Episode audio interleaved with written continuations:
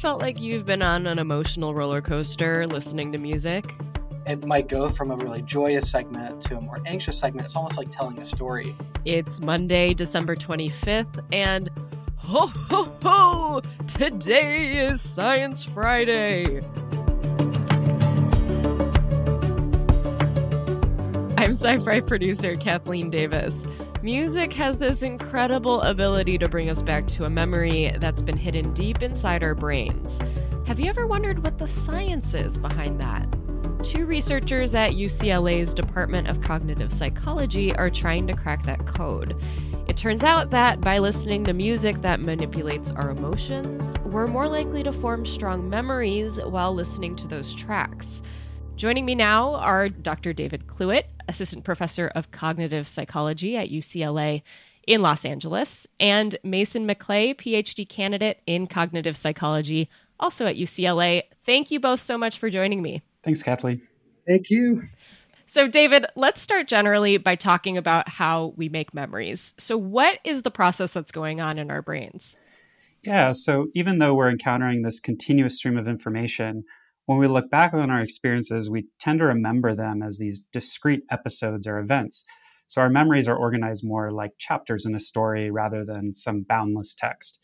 And so what we've been finding in our lab is that there's this push and pull in terms of the context that people are experiencing. So whether you remain in the same space for a period of time or cross into a new context, that can elicit what we call segmentation or the formation of these distinct episodes in your long term memory.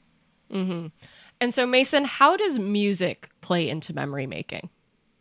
Yeah, great question. So, as Dave mentioned, this event segmentation process has mainly been investigated uh, by using perceptual or external contextual changes in our environment. Um, but we are actually really interested in how emotional change might also be a part of this really rich episodic memory formation process.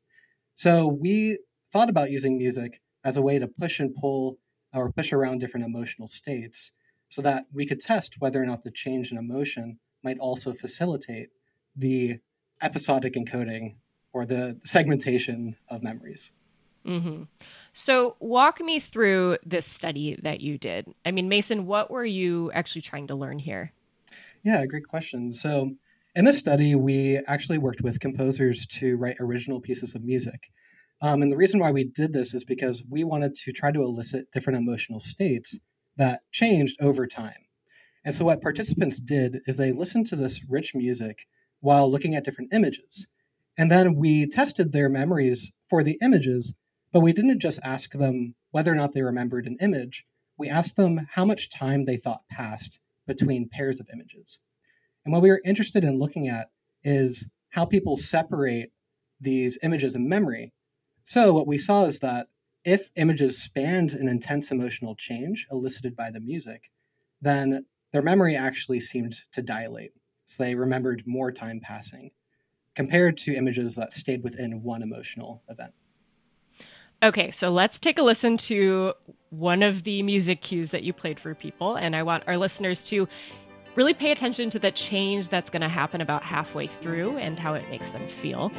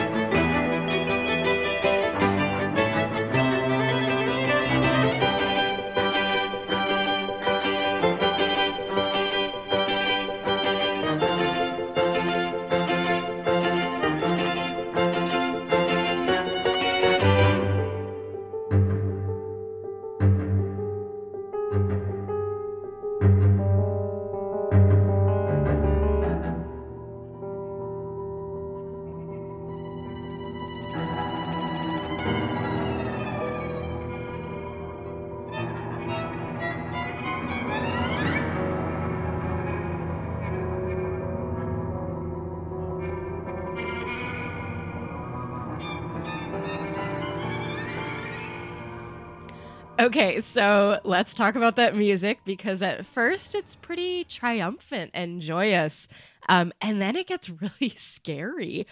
Is that change that I noticed, that shift in emotion, what you were looking at as being important in forming memories? Exactly. So your emotions are ebbing and flowing over time, and that transition between one state of intense feelings or negativity to something perhaps slightly more positive is good for the formation of new memories. We know this promotes new encoding. What you're essentially doing is crossing through an emotional doorway into an entirely new event. So, did you find that your participants were forming memories based on sitting in a chair and listening to this music and looking at pictures? Yeah. Um, yeah. So, not only did we find that uh, our participants tended to have a um, temporal dilation of images that spanned an emotional change, but what's really interesting is that we actually tested a day later how well they remembered each image. And what we found is that when an image coincided with a rich emotional change, then they remembered that image better. And we also found that participants um, remembered the temporal location of those images that coincided with a change better as well. And the rich emotional change seemed to be better for that memory process than just a mere perceptual change of the music itself.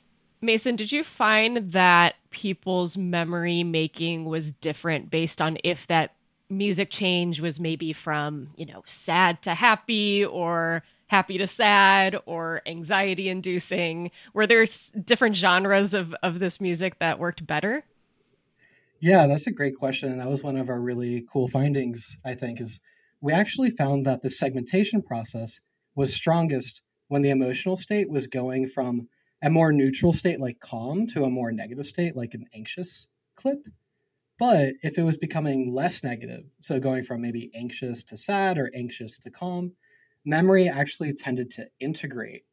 And what I mean by that is people remembered time as actually being more compressed when it was going from more negative to less negative. It's so amazing to me that people can glean the same emotions from music, you know, person by person. That just seems like such an amazing part of this as well. Yeah, absolutely. And I just wanted to mention too that we developed a new tool for this experiment that we call the emotion compass, which is basically a tool that measures people's emotions on two dimensions. So, how pleasant the music made them feel, or how anxious or aroused. And what's great about this tool is we're able to collect continuous measures of emotions from moment to moment to really capture how they're fluctuating across time. And even though we design the musical segments to evoke categorical emotions like joyous or anxious, we are actually letting their ratings tell us how they were feeling. So while a sad song might actually be very pleasurable for one person, it could induce negativity in another person. So we didn't want to make assumptions about what people were feeling. What is it about music that makes it such a powerful tool for molding memories?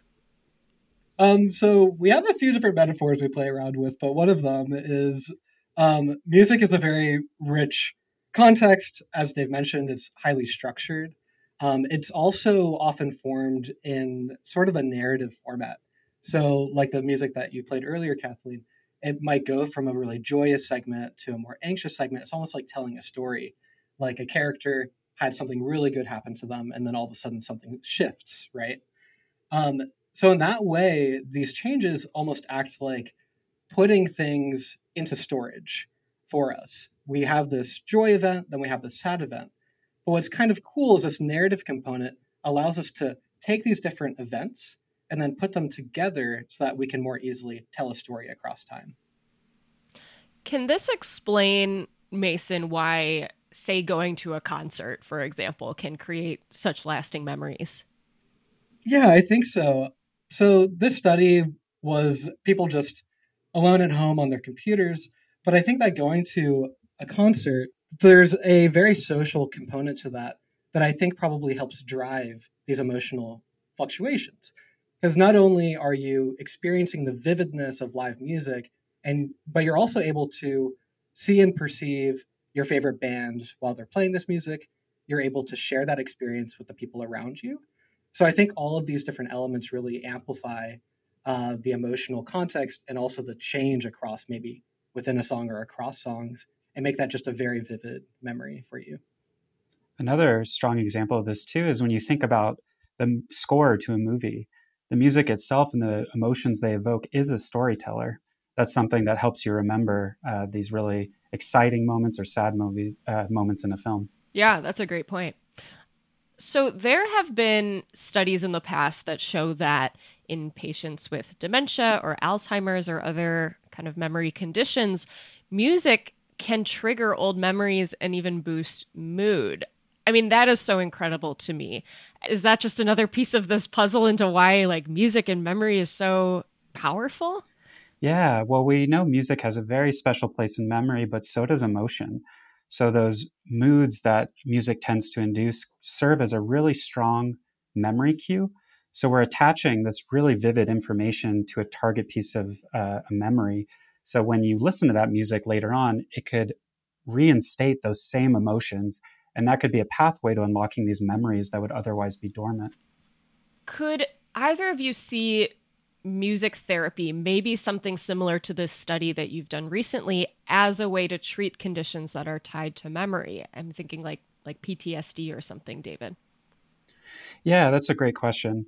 So PTSD is characterized by highly disorganized and fragmented memories. So people who experience intense trauma often have trouble recalling the temporal order of events and making sense of what happened to them.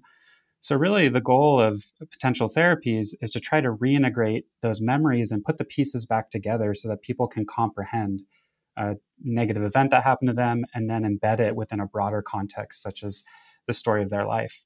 So, we're hopeful that maybe music, by eliciting positive emotions or at least moving people from a very negative state to a more neutral state, can help recontextualize their memories and form these narratives that help them understand what happened and begin to heal. I have had moments where I'm listening to live music and I'm having a great time, and it almost feels like time slows down. Is that like a real phenomenon, Mason? Is, is this does this happen to other people? Yeah, so actually, there's a really interesting literature on time perception and emotion um, that seems to be a little different from the literature on time, uh, temporal memory and emotion. But what's kind of interesting, you know the classical idiom of time flies when you're having fun. Um, so it seems like when you're in a really aroused and positive state, time actually seems to speed up. And what's also kind of funny is that when you're bored and there's not much going on, time seems to be really slow. But that's in the moment. So that's what we call perceived time or perspective time. But what's cool is that if you look back on those memories, the memories that are more rich in emotion. So the concert you had a ton of fun at feels longer. So in the moment, if you try to really put yourself back in that moment, it might have felt really fast, but it's your memory of the fun concert that feels long. Is it possible that other types of art may affect memory in a similar way? Like, I don't know, looking at a beautiful painting or something, David? Is that something that's been explored? That's a really great question. Um, you know, if something is capable of inducing emotions, then, you know, those emotions are going to ripple across time and change. And that's going to color the way you process information as time unfolds. So I think it makes sense that as you navigate, say, through a museum and you're experiencing these different pieces of artwork that evoke different emotions, you may be better able to integrate that experience together if they're evoking something very positive and arousing. What is next for your research into this? What would you really love to learn in the future, David? Yeah, so there's this idea in emotion research that people who lack emotional flexibility, so an inability to mount an appropriate emotional response to a situation, often exhibit symptoms of depression or PTSD. So we're really interested in assessing using our compass tool how people navigate their emotional landscapes and how effectively they transition between these different emotional states. Uh, we suspect that that would be a really good measure of whether people are amenable to treatment and also to assess uh, whether they may have uh, depression or PTSD. Um, so we're really excited to use this tool in new ways. Mason, what about you? What would you love to to be able to learn next about this? Yeah, so um, we're actually in the middle of collecting data for that Emotion Compass project right now. Um, it's pretty exciting. Uh, we have this new mobile app that um, we're using the same music, and people are just tracking their emotions on their phone. Um, what's kind of cool about it is emotional flexibility seems to be potentially symptomatic, of depression or PTSD. But it also, as we found in our study, is important for the segmentation integration process. So people who have maybe worse emotional flexibility, maybe don't transition across emotional states as well, might also show these deficits in more episodic memory. Um, so that's something I'm really interested in following up on.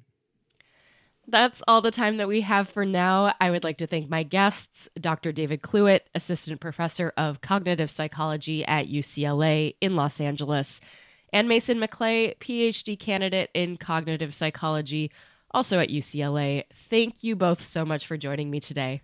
Thanks, Kathleen. Thank you.